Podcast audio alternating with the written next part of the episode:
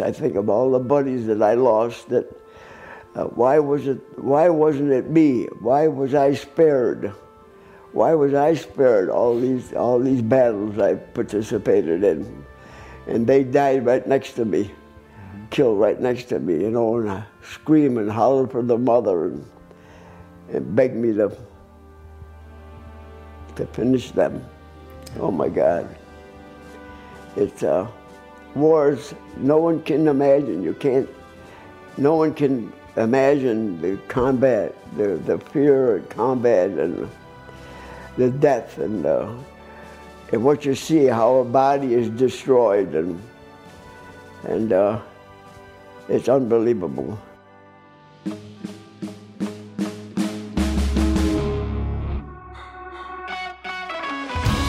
Heroes Behind Headlines with Ralph Pezzullo.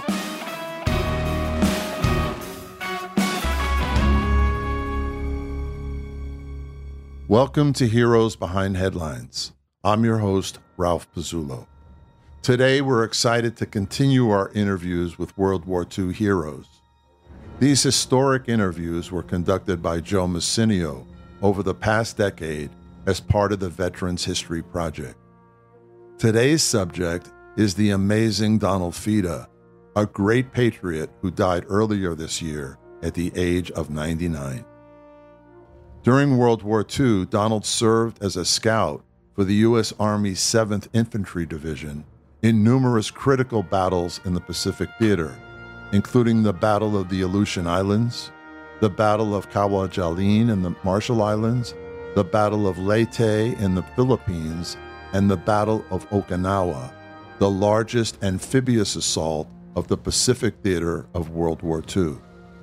His stories of combat and survival are some of the most visceral and moving you'll ever hear, and incredibly, he kept these experiences to himself until 2015, shortly before this interview was recorded. He didn't even tell them to his wives and children until then. Over the course of the war, Donald received the rank of sergeant and was awarded numerous citations and medals, including the Purple Heart and the POW Medal. He was later inducted into the New York State Veterans Hall of Fame and the Purple Heart Hall of Fame. After the war, he served in the Army Reserves until 1953.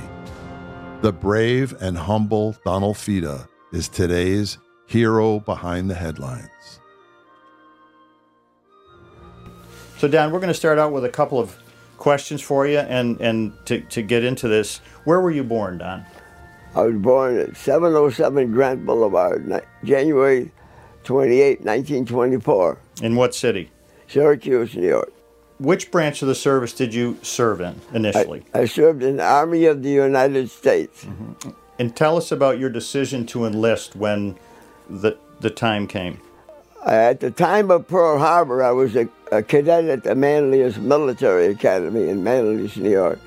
Upon the graduation, uh, the following December of 1940, uh, 1942, I enlisted in the regular Army of the United States.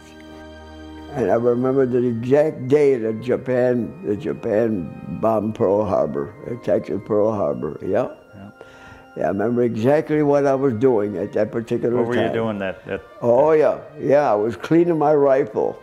I was cleaning my my uh, Springfield 03 and, uh, on the floor in the orderly room. Yeah, all the cadets had their rifles on the floor. They were cleaning their rifles and yeah, taking the bolts apart and different things like that. And then we heard on the radio, five minutes after one, that Japan, Japan had bombed Pearl Harbor. Yeah. Sunday after chow, yeah. yeah. From then on, I went, I went to training camp.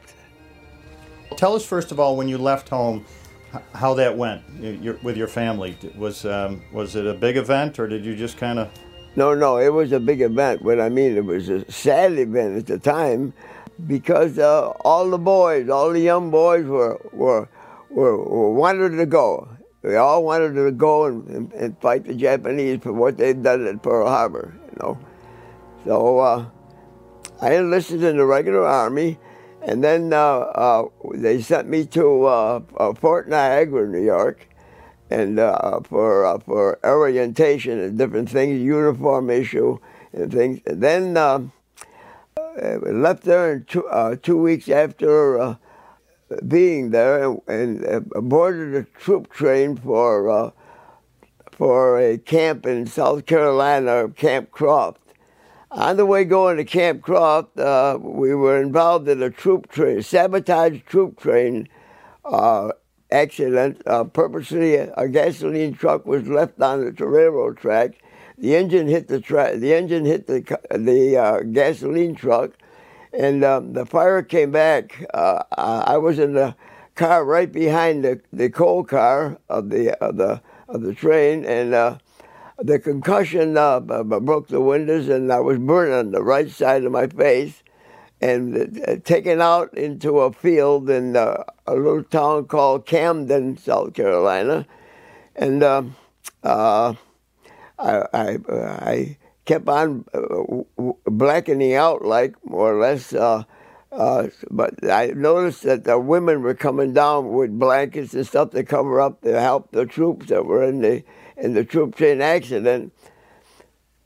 So uh, finally, they they sent me to a little town called Lugoff, South Carolina, and then from Lugoff, South Carolina, they transferred me to Camp Croft, South Carolina, where I was taking my tra- I was fortunately taking my going to take my training there.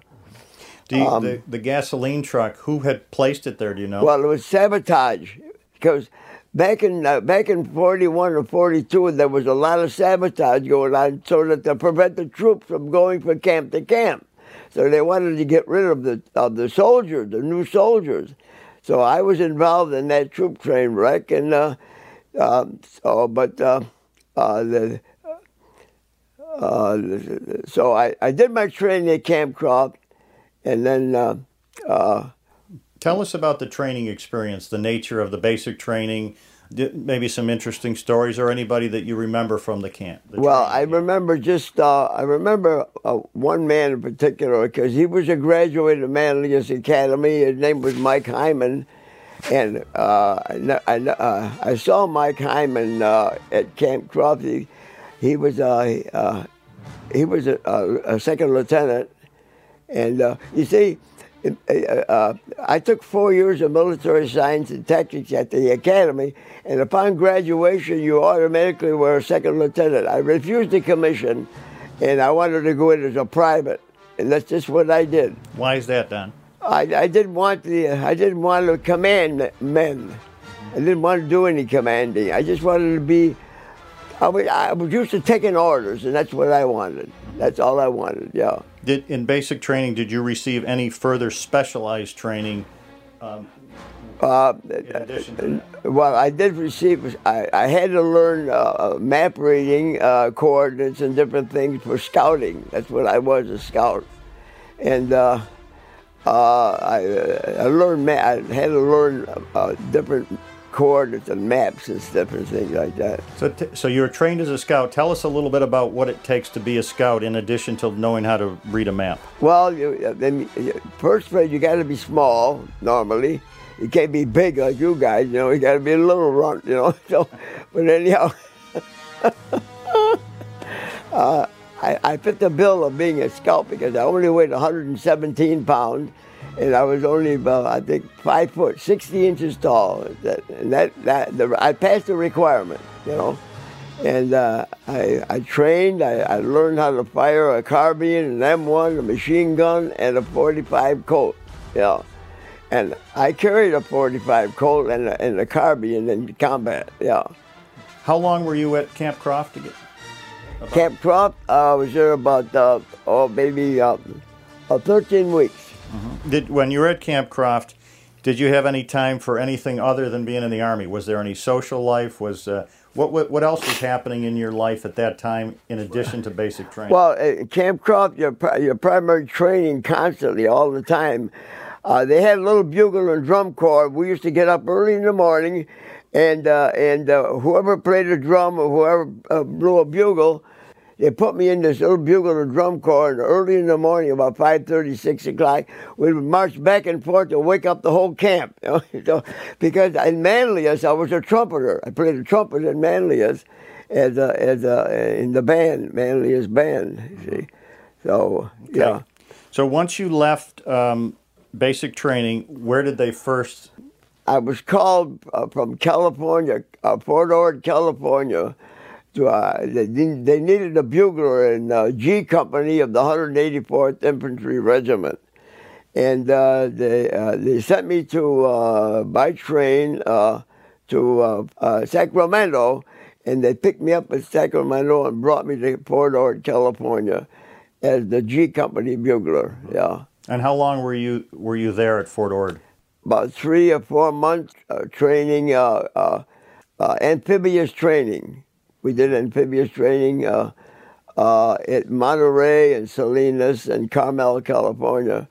Amphibious training where the ramp goes down, you run off of the boat, you know, and so on. It's about beach landings is what it actually was. Right. Yeah. And uh, uh, we, we perfected that uh, uh, fairly well, you know, and, uh, and then amongst other training and so on and so forth. My job was to retreat, call to the colors, a reveille and first call mess call, church call, different things like that. That I, I that I I blew the bugle for that for those reasons. Yeah. So from uh, Fort Ord, were there any other unusual things that happened yes. at Fort Ord that you want to share with us? They shipped us to uh, uh, San Luis Obispo at the Randolph Hearst Estate for for for desert warfare, desert training and uh, we uh, we went to, we were at San Luis Obispo for about uh, maybe uh, three weeks, a month, or maybe a little bit longer, uh, training in uh, in the in the in, in the environment that would be actually like Africa. so the rumor was going around that we were going to make the invasion of Tunisia because they they called them the Desert Fox, Rommel was uh, was at there when we thought we'd probably go there, but uh, about two or two weeks later, going back to Fort Ord again, uh, they we got orders. Uh, the whole the whole camp got orders to we were shipping out. So that's where we thought we were going. But as we got on the ship, where did the ship depart from? We departed from Fort Lewis, Washington. We took a train from Fort Ord to Fort Lewis. And then uh, from there, we boarded LSTs and different ships. And then, uh, as we were sailing, as we were sailing, uh, um, the weather started getting colder. We couldn't understand why the weather was getting colder, uh, because we we knew darn well we were going to go to uh, Tunisia, and uh, of course that was the rumor at the time. So, but as we, the further the further we got out, the colder it was getting. And uh, then all of a sudden they told us that uh, that we were making the invasion of the Aleutian Islands, uh, the island of Attu and Kiska. The Battle of the Aleutian Islands, fought from June 1942 to August 1943, pitted U.S. troops against Japanese garrisons established on a pair of U.S. owned islands west of Alaska. In June 1942, Japan had seized the remote, sparsely inhabited islands of Attu and Kiska, which turned out to be the only successful invasion of U.S. territory during World War II.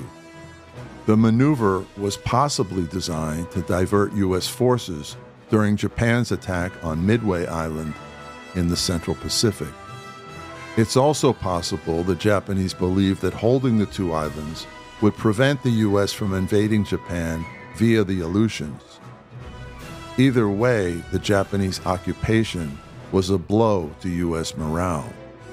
In May 1943, U.S. troops retook Attu and three months later reclaimed Kiska, and in the process gained experience that helped them prepare for the long island hopping battles to come as World War II raged across the Pacific Ocean. I, w- I was a scout, so therefore there were 200 of us scouts that were that were put on two submarines. I was put on the submarine, the Nautilus. the Nautilus, uh, and, uh, and a hundred of us were put on the submarine on one submarine. I don't know the other submarine. I, I, I don't remember what it was.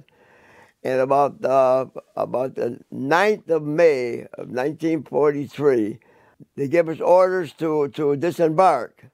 So they gave us uh, a four foot rubber raft and a two foot paddle, two two uh, scouts to a, a, rubber raft, and uh, the, the weather was terrifically cold, very cold, and uh, so about four o'clock in the morning, four thirty in the morning, we paddled about three miles uh, to uh, to um, Massacre Bay on the Aleutian Islands. Of course, they had given us map previous to this because so we could study. When we knew where we were going, then they, they then they, they they gave us maps and different things for where we were going to hit, where we were going to scout out. So uh, we landed about five o'clock in the morning, five thirty, at uh, at Massacre Bay, and uh, the other hundred landed other other places. So we got in and we scouted out the area. We were told not to fire only unless we had to, you know, uh, or if the Japs saw us. But uh, we scouted out there and radioed back to the submarines and turned the submarines radio to the ships uh, of what we had discovered there, whatever it was. The landing was safe or, or, or I think there was a landing at Constantine Harbor too. Yeah, I'm pretty sure Constantine. Do you recall how many Japanese were on the uh, uh the Aleutians at the time? Uh, oh, uh, there were about uh, I'd say um, I'd say about twenty thousand, maybe something like that, uh, all scattered on the island. of course, it's all snow and ice, and and, and the temperature was about 35, 40 below zero at the time that I landed. Yeah, we landed do you recall how many ships were in the contingent that you were in? In the whole fleet, you mean? Yeah. Oh yeah, I'd say there was about uh, maybe a hundred or more, a hundred ships or more out in the bay. You know, it's a part of a, uh, bombarding and different things like that that they had to do. You know, um, we uh, when the coast was, we thought the coast was clear. We radioed back and told the told the ships uh, that uh, that everything was all set for the landing at Massacre in Constantine Harbor, and, uh, and so they uh, on the on the 11th of May, 1943, two days later, the 7th Division, uh, uh, comprised of the 32nd, the 17th, and the 184th, plus other units, landed at the different spots that they're directed to land from our from what we saw and uh, we moved in. We moved in uh, in, uh, in, uh, in, in, in, onto the island, and uh, and for 21 days we fought the Japanese uh, hand to hand and and in in regular battles, and they, they made several banzai attacks and different things, you know, uh, to to rid to rid the American troops, pushing them back into the into the sea again. But uh, we succeeded in, in, in uh, 21 days of, of, of, constant fighting and cold and gangrene and, and uh, frozen feet and different things like. What we did was we, we, we cut the sleeves off of the Japanese soldiers and put them on our feet so we could keep warm uh, their jackets because they were quilted on the inside, the jackets. We were not prepared because all we had up there was field jackets, uh, summer clothing. So, and then uh, we wrapped ourselves, two of us together, wrapped ourselves in blankets so we, so we could keep warm and hugged each other. So, and the 21st day, the, the Japanese, uh, the Japanese doctor, um, that where the, where the wounded Japanese soldiers were, uh, he um, he uh, he killed all the Japanese soldiers that were in the hospital. Then finally committed harikiri himself, so that left uh, no uh, no no soldiers at all alive, but Japanese. And you had commented earlier that this was one of the only battles.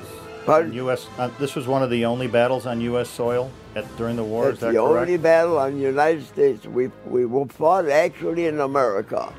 Yeah, yeah the only soldiers ever to fight on American soil. Yeah. We had a Canadian a Canadian contingent with us, they came and, and, uh, and fought with us too. Yeah. And the 21st day, we loaded we loaded aboard the ships and and uh, sailed to uh, Hawaii. Went to Hawaii to uh, Pearl Harbor, and then from Pearl Harbor we went up to uh, to uh, Waikiki, uh, Schofield Barracks. And from Schofield Barracks we went to Waikiki, and we camped up at Waikiki for oh maybe uh, three months. The Japanese attack on Pearl Harbor began just before 8 a.m. local time Sunday morning, December 7, 1941. For over an hour, in two waves, some 350 Japanese aircraft, having taken off from six aircraft carriers 230 miles north of Oahu, attacked the naval base.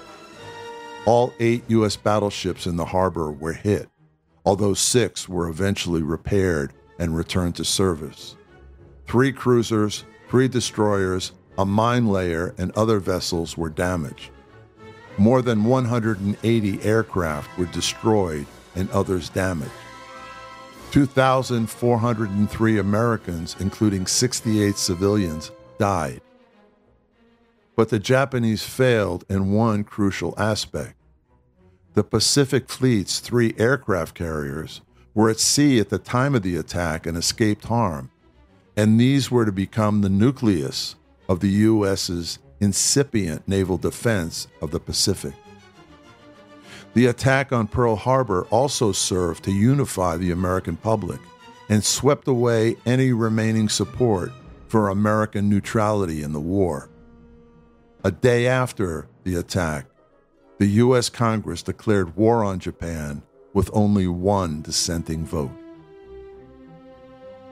Well, we had we had weekends out. We, they gave us weekends off, and this buddy of mine, Stephen Francis, uh, we we always hung out together. You know, we were like two peas in a pod, you know, and uh, we we we used to go to Waikiki on pass to Fort DeRussy, and we'd stay there and go to we'd go to Waikiki Beach and swim and so on and so forth. You know, go to Diamond Head, whatever. Steve and I were really close. He was a bugler too and so was Vince Fiato, who was in Albuquerque, New Mexico. He's a, he's a bugler also. And uh, we trained and trained, and finally uh, we got orders that we were going to leave, and uh, uh, we boarded ships uh, at, at uh, Pearl Harbor, and and um, you could still see the, the, the the remains of the Arizona and, and all the ships that were sunk in the harbor at that time because it was only a year after. So that, All right, uh, so you departed Pearl Harbor and you were headed where? we're point? headed for we're headed uh, for uh, we're told we're going to invade the Marshall Islands, the island of Kwajalein in the Marshalls. We landed we landed uh, on on my birthday uh, or uh, pretty close to on the I think was, my birthday was the 20th of January. We landed on the on the 31st. I had my birthday on ship, more or less. Uh, and uh, we landed at Nab Pier on Kwajalein, and uh, uh we fought the Japanese. Uh, uh, the island is like a boomerang, and it's it's only about three and a half miles or so long, and, and about less than a half a mile wide at its narrowest point. You know? But there were about five, over 5,000 Japanese on Kwajalein. And uh, before the battle, Don, did what was done to prepare for the landing? Was there bombardment? What what kind of? Oh, other, definitely they be bombarded. Yeah, they be bombarded and all oh, the planes have uh, bomb, bombed the, the different because there were Kwajalein had a lot of uh, uh, uh, uh bunkers, a lot of concrete bunkers and, and pillboxes, like they're all made of concrete. And the Japanese would hide in there, you know, and that's uh, the only way you get them out is a, is a, a flamethrower or a grenade.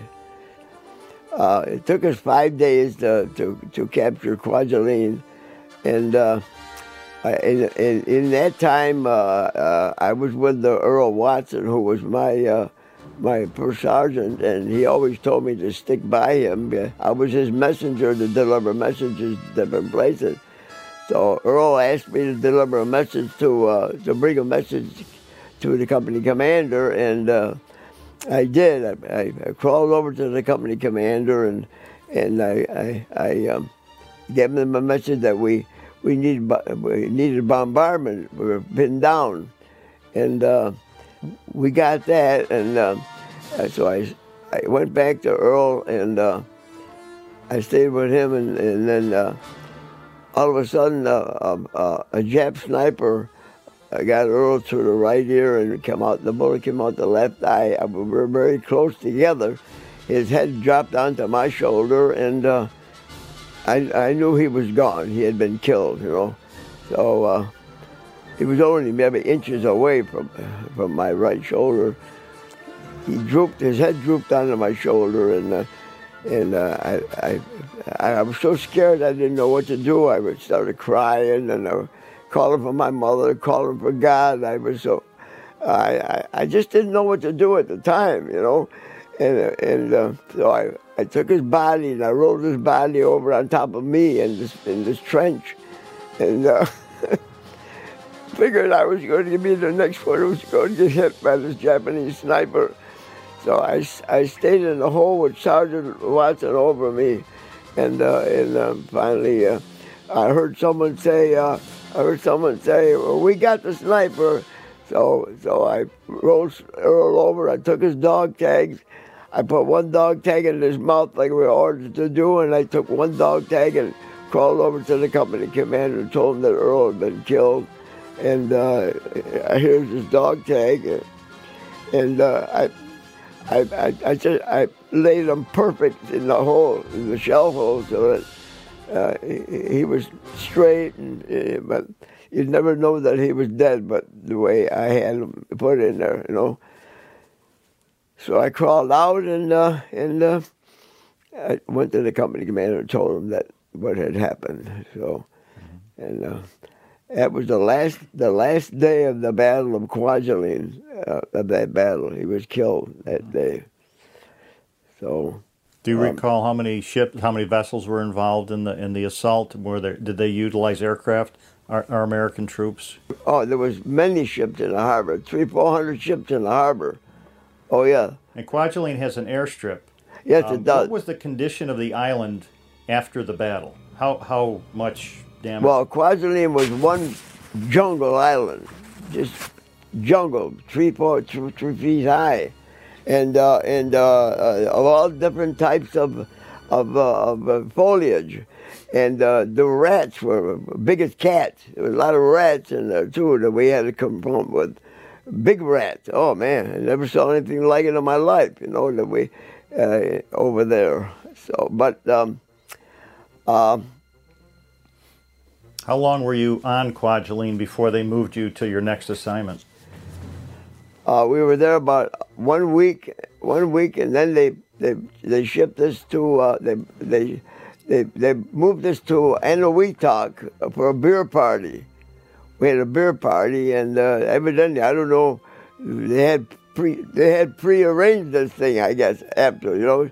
So we had a beer party on on, on Eniwetok, and uh, we stayed there about a day or two, and then we boarded the ship to go back to Hawaii again went back to Waikiki at Pearl Harbor and went back to the same camp. And when we got up to our camp, we got up to Wahiawa and the, uh, the bed bugs were awful. And I don't know how they got there. They weren't there before. Uh, but bed bugs, nobody could sleep, you know, but, uh, on our cots. We had the mattresses on top of our cot. And uh, uh, it up. so what they did is they took all the mattresses from all the cots and all the soldiers, and they steamed they steamed them for us, and then they brought them back to us, and everything. We were resuming more training uh, after that, um, uh, more rigorous training, much more. So we're trying to figure, yeah, where are we going to go next? You know, we're sure not going to stay here. That's for sure. You know, no. But anyhow. Uh, we trained uh, until uh, October the 19th, 1944, uh, and uh, we made the invasion of uh, Leyte in the Philippines. We landed with, with stiff resistance on the beaches of, of Leyte we landed at Dulag. Uh, I think it was yeah Dulag. Uh, yeah, in in the Philippines, and uh, we, we we continued fighting there. The Allied offensive in the Philippines in 1944 was the climax with the invasion of the Philippines. The goals of the operation were threefold. One, to win positions that would allow the Allies to sever Japan's supply lines to Southeast Asia. Two, to make possible an invasion or neutralization of Formosa or Taiwan and the east coast of China. And three, to provide basis for an attack on Japan itself. The Battle of Leyte, which Donald Fida participated in, was the amphibious invasion of the island, which is one of the largest in the Philippines, by American forces and Filipino guerrillas under the overall command of General Douglas MacArthur. It began in October 1944 and turned out to be the first and most decisive campaign in the American reconquest of the Philippines. Japanese losses were heavy, with the Army losing four divisions and several separate combat units, while their Navy lost 26 major warships and 46 large transports. In effect, once the decisive Battle of Leyte was lost, the Japanese gave up hope of retaining the Philippines. There was this the bunker, and uh, and uh, uh, one of the guys was uh, going to ready to, to, to put throw the flamethrower in there, and we surrounded it one on one, the two of us on one, two of us on each side, and uh, I had a grenade. I ready to throw a grenade in the in the in the bunker, in this hole that they, they had, had been done by artillery or whatever, and um, uh, and uh, all of a sudden I see a, a stick come out with the white with a white sort of white material on it. Didn't know what it was really because it was hanging down, and come to find out it was a it was a uh, a, a woman's uh, underwear. As we found out later, then the the girl come out afterward, and um, she was uh, she was about 27 years old or something like that. Long, long hair that covered her breasts and so on. She was a nurse that was captured on Bataan, Corregidor, in the Philippines, and they evidently brought her there. See? How long she was there, I don't know, but we we got her. We wrapped her up in the wrapped her up in a jacket, and uh, we uh, we took her out to Nab Pier, and, and the uh, boat picked her up and took her to the hospital ship, the Repose, which was out in the bay, and we never saw any more of her. But I'd say she was so pretty and everything, and, and but she was all scarred up, like uh, she had bruises all over, so like over her, you know. Do you recall her name? Did you know her? No, I don't. I wish I could. Oh, I think of her. I think of her all the time. I just can't. I just can't forget her face. I can't forget her face. That's all there's to it. She's in my mind constantly, and uh, every she comes back to me. She'll come back. She come back. One time at the VA, I thought I saw this woman, but evidently it wasn't her. She had to be about 95 years old. She would be About that, yeah. about 95, 96. I don't know her name. I, I, I, I was going to advertise it with the with the in the Post Standard with the fellow that writes that column. Uh, I don't know. I forgot his name, but that I but I, I got chicken. I, I didn't want to release it. I didn't want to release. So you really it. knew nothing about her. Pardon? You, you didn't know anything about her, where she was from, or I knew anything about, but she said she mentioned that she was from uh, Bataan. They had captured her in the Bataan Death March. You probably you ever yes, heard of that? Yes, absolutely. How long Yeah. before was that? That well, not not long before, maybe a year. See, maybe a year. So she had been there as much as a year. Oh yeah, oh yeah. She was she was she was small like you. She was small like you, but yeah, she um, um uh she was short. She was a little short girl, you know. And I she had she was wait she about four years or five years older than me at the time. Yeah. What happened to the Japanese soldier that had? Oh, they captured him. Yeah, we captured him. Yeah, we held him. We held him. Yeah, and he was interrogated, but we never knew what what he said. Yeah. So what what was the reason why? But evidently, as uh, as I said as I said in the paper, she was uh, uh, and the, uh, that Michelle wrote that she, she was.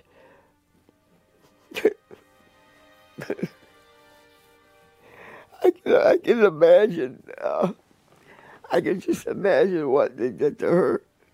You know. Uh, so, but anyhow, I mean, you can figure it out. Sure. You know. I felt so sorry for her. He was, she was thin. You know, she not bony, but she wasn't bony, but she was small, a small girl. You know. Yeah, and I never saw her anymore. uh, as a, as a scout, I, they wanted me to scout out a, a certain area. So myself and, and, and my buddy, the two of us together. But then we got upon this this uh, this Jap small encampment. Uh, Tony went one way and I went the other to scout to see what, what see what we could see. So, uh, and of course, I told him we we never we're not supposed to fire until uh, unless it's absolutely necessary. So we crawled through the uh, through the, uh, the the foliage of the oh the jungle was terrible, uh, thick and and uh, uh, I guess I don't know something must have happened that I made some sort of a noise. The Japs were there, they heard it, and uh, they uh, they they they captured me and and. I yelled for Tony, but he didn't hear me or whatever. Not that I yelled, but I, I made uh, uh, different sounds that we that we that we do. You know. You had different uh, code sounds. yeah, that, yeah, different, different. Yeah, Could you give us an sounds. example of some of those sounds? Pardon? Can you give us an example of what one of those sounds might be and what it meant? Oh, I, I, what I used to do is I used to bang my 45 on my carbine stock, Mm-hmm. hard, real hard, on the stock. and what did that yeah. mean to him if he heard it? That would mean uh, that so many would be uh, the, the Japs were here or whatever, like that. Yeah, I take my 45 and I bang it hard on, on my stock, and you could hear it, in the jungle, see? Yeah. But anyhow, they, the Japs, uh, the Japanese soldiers, uh, there was five of them. Uh, they, they, they, they saw me, they, they got me, and uh, they, they, uh, they, they held my one foot this way, one foot that way, uh, spread eagle, and my arms the same way. Uh, they tried to uh, interrogate me, but I, they, they, they, only one could speak fairly uh, some English. But uh, they asked me what I was after, and I, uh, you, I, I couldn't tell them because you're not supposed to. Uh, scouts are supposed to not reveal any of the information that they're given to to do. You know, they, took a dagger. The fifth one took a dagger and stuck it in my left abdomen and they drew the dagger down into the scrotum, and uh, they at the same time they, they they partially castrated me on one on the left side, uh, and uh, and uh, I screamed and yelled and hollered. Uh, The pain was just so. pain was so bad. I didn't know. I, I, think maybe I'm I'm I'm all done now. I, I, I probably never lived to this. And, uh, uh, Tony Pagano, or Tony, he saved my life. Where is he? His picture is there somewhere. He saved my life. Tony?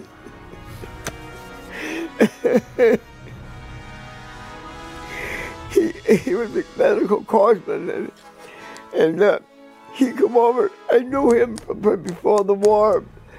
I used to, he used to cut my hair when I was going to the Manlius Military Academy. And uh, I didn't know that he was in the, I didn't know that he was in the, in a, I had no idea that was, that he was there.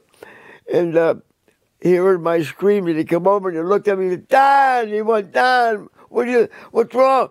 He saw the blood gushing out of the abdominal aorta also, I was bleeding. And uh, he, he, he, look, he cut my pants, cut the one leg off of my pants, this leg, and uh, the left leg, and he he put uh, he, all soldiers are required to carry sulfadiazine, which is a disinfectant.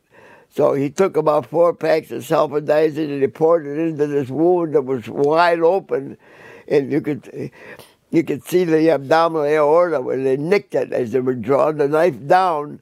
Uh, so he, I don't know what he did, but I don't care. But I'm all right, you know. but anyhow, he he kept pouring. it. He took care of me for five days. He didn't go anywhere but stayed with me for five days, and made sure that there was no infection on my side. And um, uh, after uh, after that, he he he. Uh, there were some Filipino women uh, uh, that uh, that were walking around and, he, and, as best he could, and, and uh, uh, he asked the Filipino women if they could take care of take care of my take care of my friend, you know. And what they did is they they built me a cot and a lean tool so that I could rest on the lean tool on the on the cot. Uh, and they they had one woman stay with me, one young woman stay with me all the time while I was there. She dressed it, dressed it, dressed it he left her, Tony left her more sulfadiazine packets plus the ones that I had, and uh, and then prior to that he sewed me up. He sewed the wound up. Uh, he, he uh, took a needle going back and forth, back and forth, back and forth. Of course, I had no no anesthetic or nothing. This was all done in natural, you know, and uh, he sewed it up in in uh, in uh, uh, all the way down through, and and uh, he uh, he left, and the women took care of me for for about maybe two weeks or so. So they got me to walk.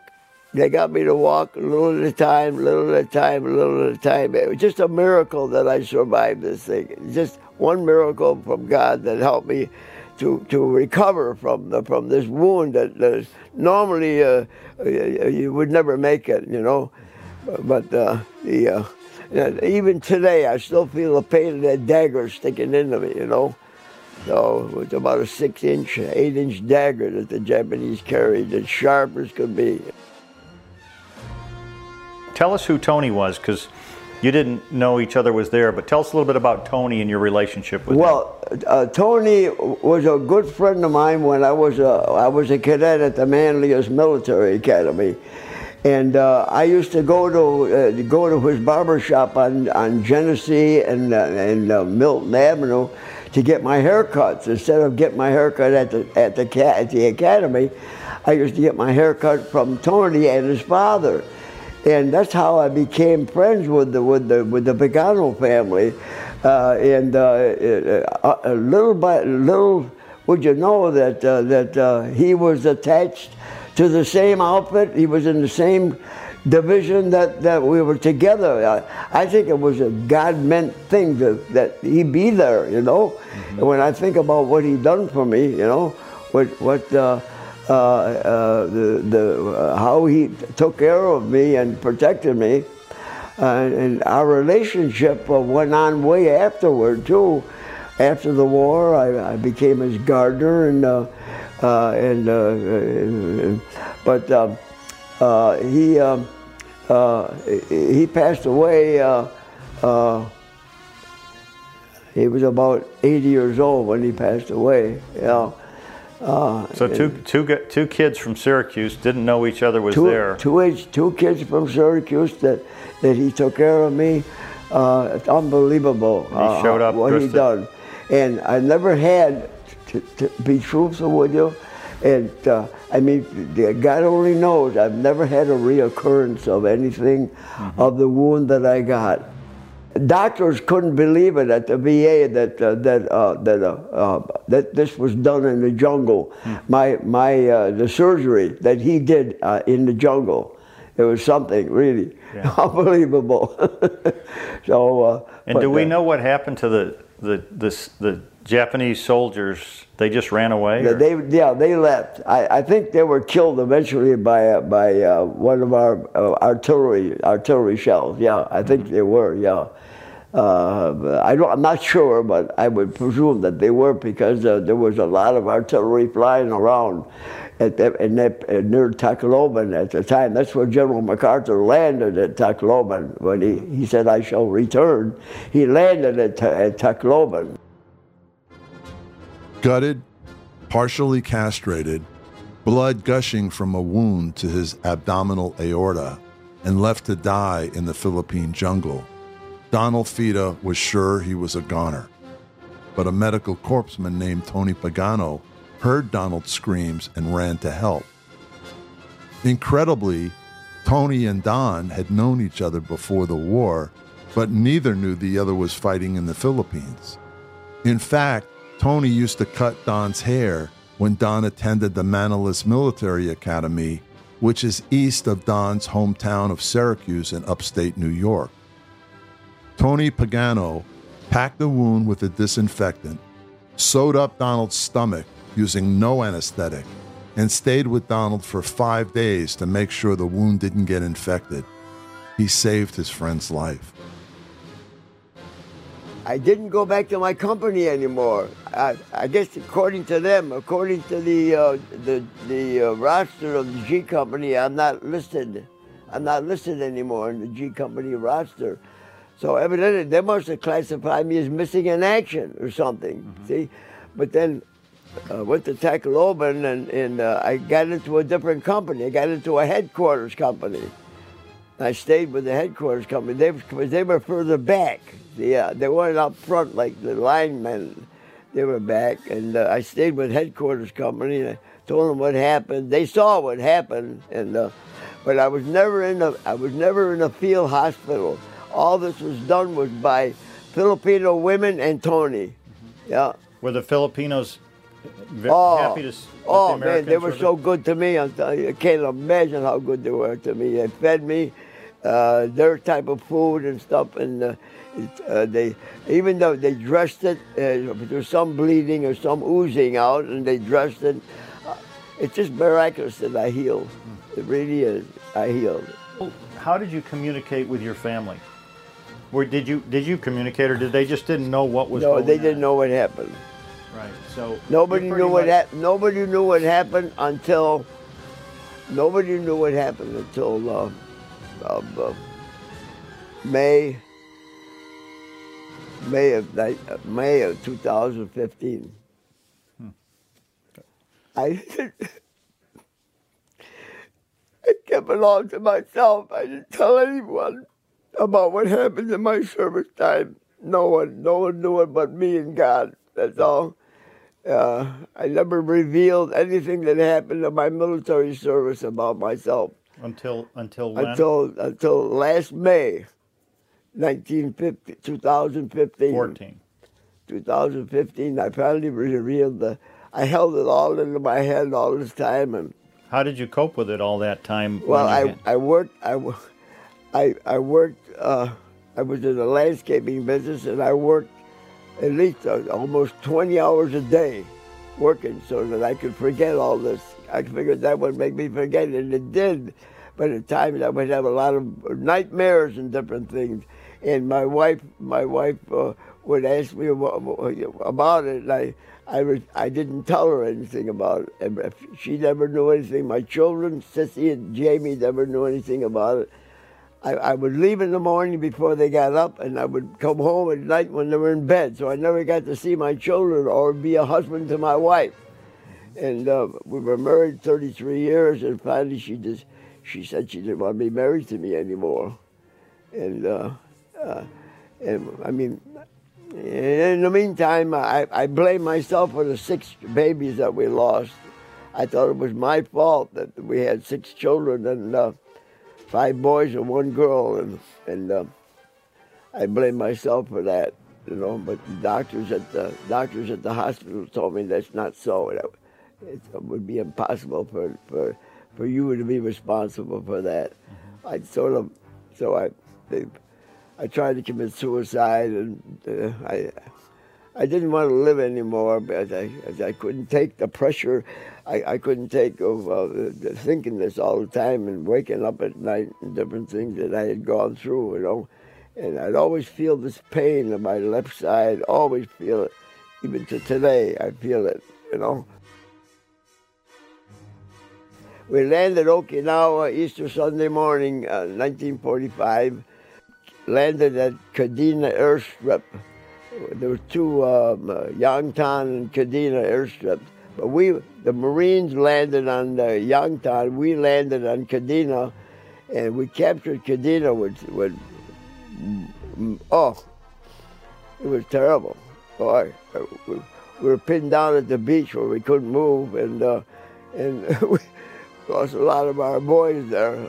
Um, but I don't know, somewhere, I don't know why God saved my life. I can't figure it out. I don't know. I went through so much, you know, and but uh, uh, we moved in. We moved in, captured Kadena, and after we moved in, the engineers came and and, and graded the uh, airstrip off from the from the um, the bombs and torpedoes and everything that landed there, made holes in it so that our planes could land, our bombers could land on there.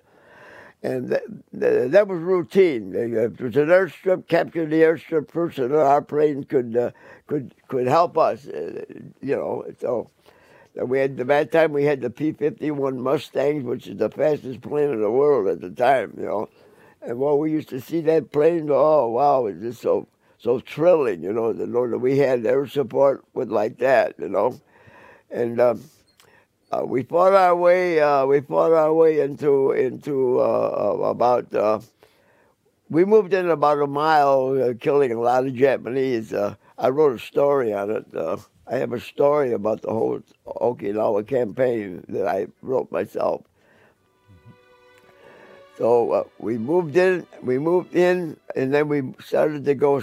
Started to go north to Naha, which is the capital of of of Okinawa. But in the meantime, you had we had we had to contend with the with the with the burial tombs and uh, and uh, bunkers and caves, and the Japanese had put guns in the caves and. Uh, and, uh, and, uh, they used to hide in there. The only way you could get them out was flamethrower and, uh, and grenades or whatever. We landed Okinawa, as I said, and, and uh, we, we on the first of April, and uh, we finally kept. We finally ended the battle at the at the, at the line. Uh, the Japanese gave up uh, after after fighting in all those tombs and and caves and bunkers and, uh, and burial tombs what the what the, what the Korean what the Okinawan people used to do. A person would die, they'd put him in this burial tomb and lay him naked on a slab, on a slab, and they wait till the body decays. And when the body decays, they they take all the bones and they put the bones on each side in urns on each side of the inside entrance. And that was their custom, I believe. You know, we ran into many, many, many burial tombs and uh, so, but see, the Japanese took advantage of that because they used to hide in there thinking that we would never go in there. You know, the American soldier was afraid or something like that to go in there. So, but we finally got the we finally got the orders to search all the burial tombs, and and we found many Japanese in these burial tombs, all hugged together. You know, so one grenade would kill everybody. You know, uh, more or less, in there, or a flamethrower. Once a flamethrower hits one guy, it goes on to the next. So, yeah, so, but I think there was about uh, maybe 150,000 Japanese on, on Okinawa. As we got in closer to Okinawa, uh, uh, we they told us about uh, that we might uh, we might come across uh, kamikaze planes that would try to try to disrupt the whole landing uh, and also uh, destroy some of the troop ships that, that were that were in, in the convoy. There was a there was a total, I think, of about uh, 13, 1,300 ships of all description in this convoy to make the invasion of Okinawa.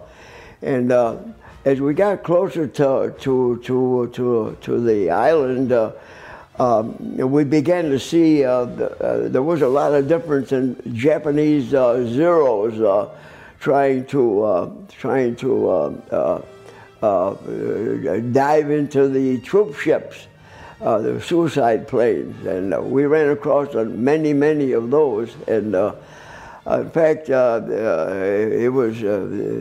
They did. They did hit some of the some of the the ships. Whether I don't know, uh, I can't remember how, if any of the troops were killed or anything. But um, uh, the, the, uh, I think it was a night uh, we finally got got to the uh, got fairly close to uh, to Okinawa, to the to the shore. Uh, we we we noticed that there was a line of tanks uh, on the beach, uh, a long line of tanks, uh, uh, evidently. Uh, the, the Japanese, some way, uh, some way or another, knew that we were going to hit them. They knew this. Well, how I don't remember. I don't know. Our submarines, uh, with torpedoes, uh, uh, destroyed the or partially destroyed the seawall so that we could make a landing climbing over the seawall onto onto the beach. Where were you when they when the submarines were attacking the wall? Were you Uh? I was on the troop. I was on the troop ship with the rest of the rest of the rest of the soldiers. Yeah, rest of my buddies. We How all, far away would you have been from that Oh? I'd say we're about uh, oh maybe uh, half a mile, three quarters of a mile. Oh yeah. Uh, How many submarines do you think they had lined up there? Our submarines, I think there was, uh, oh, probably, I'd say 10 submarines firing torpedoes at the seawall. So they just lined up and started? Yeah, they just, they just lined up and then fired torpedoes at the seawall um, and uh, uh, so that we could make a landing. And uh, but the, the zero, the, the Japanese kamikazes were coming down at us, and the sky was just full of uh, full of black smoke. Uh, and our planes, our, our American planes, were, trying to destroy them before they could. Uh, before they could uh, um, uh, hit the troop ships. That's what they were going after was the soldiers to prevent them from making a landing, you know. Yeah. So, but then finally uh, uh, they, they put us down in the hole again uh, because they thought that maybe uh, the, the, the, the Japs would they land, they would, they, uh, they purposely uh, uh, landed uh, on, on the ships uh, uh, to try to destroy, the, to prevent the landing, you know. Uh, but Easter Sunday morning, about 4:30, 5 o'clock in the morning, it was nice. It was very clear and stuff. And of course, all the soldiers were jittery and scared, like normally. It's a normal thing, anyhow. You know, you fear for your life and you pray, you call for your mother, and you, and you call for God. You know, and. Uh, we climbed down the ladder. They brought us out of the hole. We climbed down the rope ladder into the LCVPs, which is a landing landing boat. And uh, normally there's about 45, uh, 50 men, soldiers in a, in a boat. And uh, we um, headed toward the beach. And uh, the tanks were firing at us and, uh, uh, uh, uh, trying to prevent the landing. Our planes finally destroyed most of the tanks. We, we made the landing. We made the landing. Our, our destination was was Kadena airstrip. Now Okinawa has two two two airstrips. One is Kadena. One is Yontan. Uh, we our destination was to hit the beach at Kadena airstrip, capture Kadena, and then move in. The marine the marine divisions were were to, to our to our uh, our north, and they they were their destination was uh, Yontan to get Yontan, so that our planes could uh, could. Our, our big bombers and stuff could, could land on the airstrip, and uh, and our, our, our smaller air, airplanes could uh, could work for us, you know, in our defense. Uh, about about about uh, about six o'clock uh, Easter Sunday morning, uh, we made the landing. We made the landing. The, the, of course, we're all. I mean, I was myself.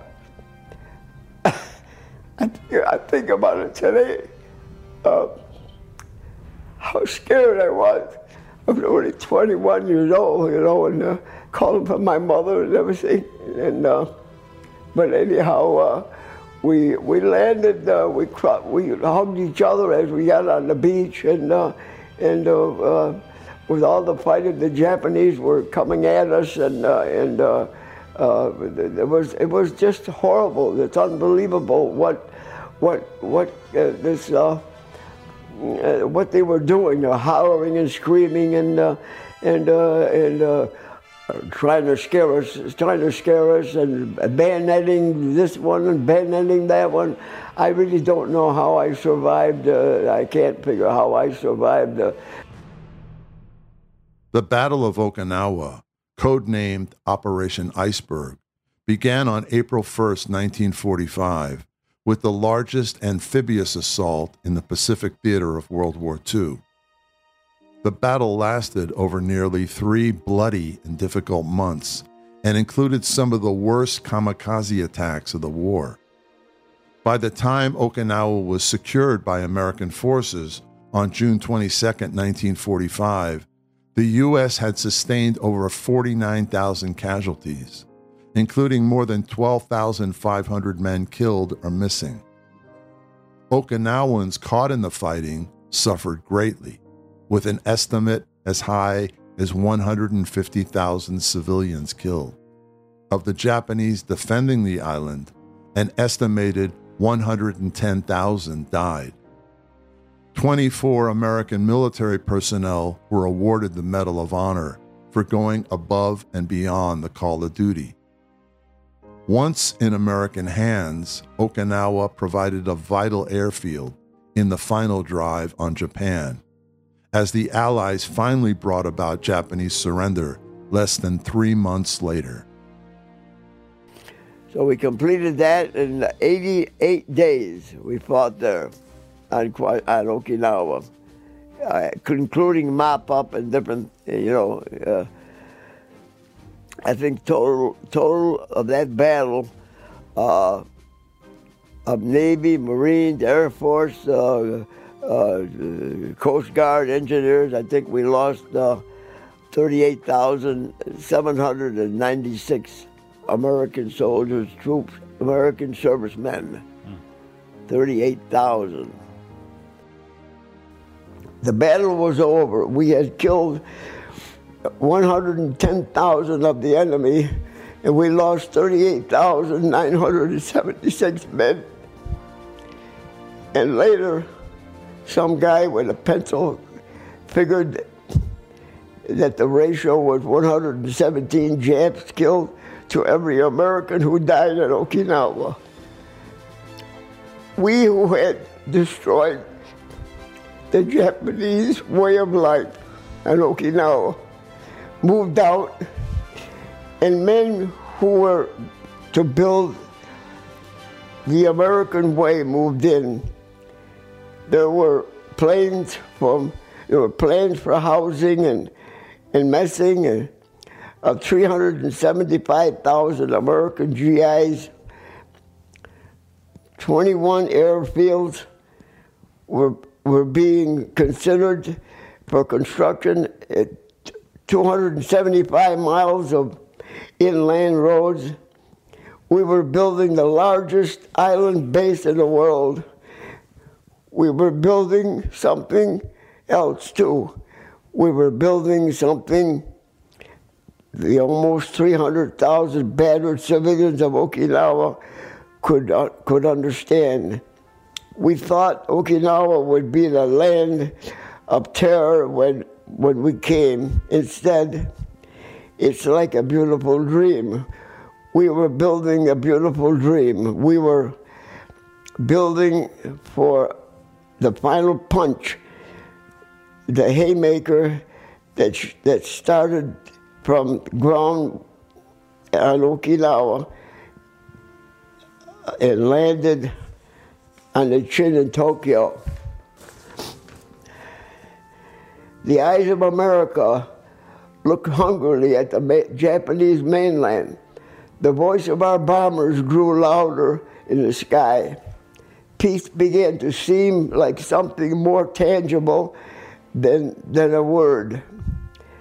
This is why we needed Okinawa 67 miles long and 10 miles wide, a stepping stone of our final victory in the Pacific. Our victory came because we fought from island to island across the Pacific un- unceasingly without stopping and uh, against terrible odds. Now we must preserve that victory so that our nation may benefit by what we won. We must be strong. Yes, we are strong. What about the 38,976 men, our buddies, that lost their lives in taking this piece of land and only to give it back to the Japanese? America, think about it. Written and submitted by Donald D. And Paulette Fida, combat scout, World War II. Are there any final comments that you'd like to make about the battle for Okinawa before we? Well, I guess, I guess we were right when we said uh, we fought through the Pacific hard and long, and uh, uh, we uh, we accomplished what President Roosevelt said. We will never lose and the speech that he made on, the, on, De- on December the 8th, 1941. Uh, um, we accomplished, although we lost the president uh, on the 9th of April, 1945, uh, Lord knows how many soldiers, uh, the morale, how it dropped at the time, but we lost our commander in chief. And uh, we wondered what our outcome would be, the soldiers. But uh, I'm, I, I did my part. I enlisted in the regular army of the United States in 1942, and uh, I, uh, I did my part and I did it as best as I could. And uh, I'm, I'm glad that I served my country well.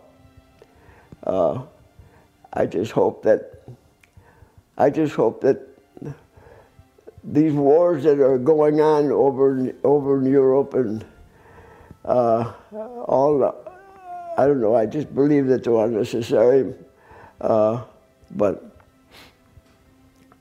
I just pray for the boys that are over there, these new young kids that are over there now today that that stand a chance of losing their lives. Uh, and uh, I just hope I just hope and pray for them all the time, and uh, I just hope for their best. Yeah.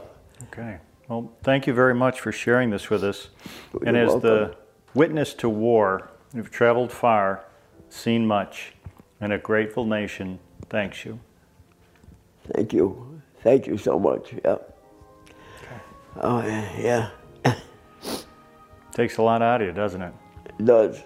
Yeah, it does. It brings back a lot of memories. A lot of memories. Yeah. A whole lot of. I, I think when I do this, I think of all the buddies that I lost. That uh, why was it? Why wasn't it me? Why was I spared? Why was I spared all these all these battles I participated in? And they died right next to me, killed right next to me, you know, and I scream and holler for the mother and, and beg me to to finish them. Oh my God. It's uh, wars no one can imagine. You can't, no one can imagine the combat, the, the fear of combat and the death and, uh, and what you see, how a body is destroyed and, and uh, it's unbelievable.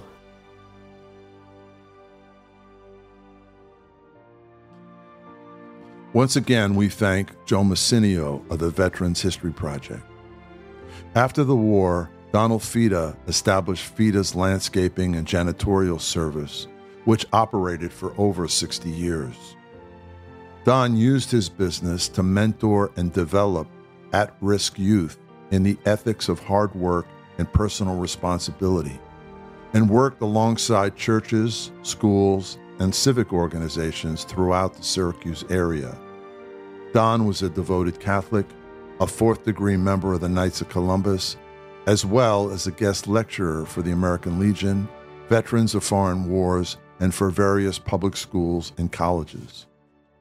Despite his many injuries during the war, Don married twice and had two sons, a daughter, five grandchildren, and five great great grandchildren to whom he was lovingly known as Ho Ho.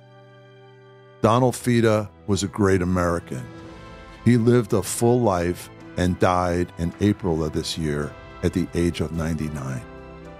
It's with great pride and gratitude that we call Donald Fida today's hero behind the headlines. Heroes Behind Headlines. Executive producer Ralph Pezzullo. Produced and engineered by Mike Dawson. Orchestra and score provided by Extreme Music. Please comment, share, and subscribe to Heroes Behind Headlines.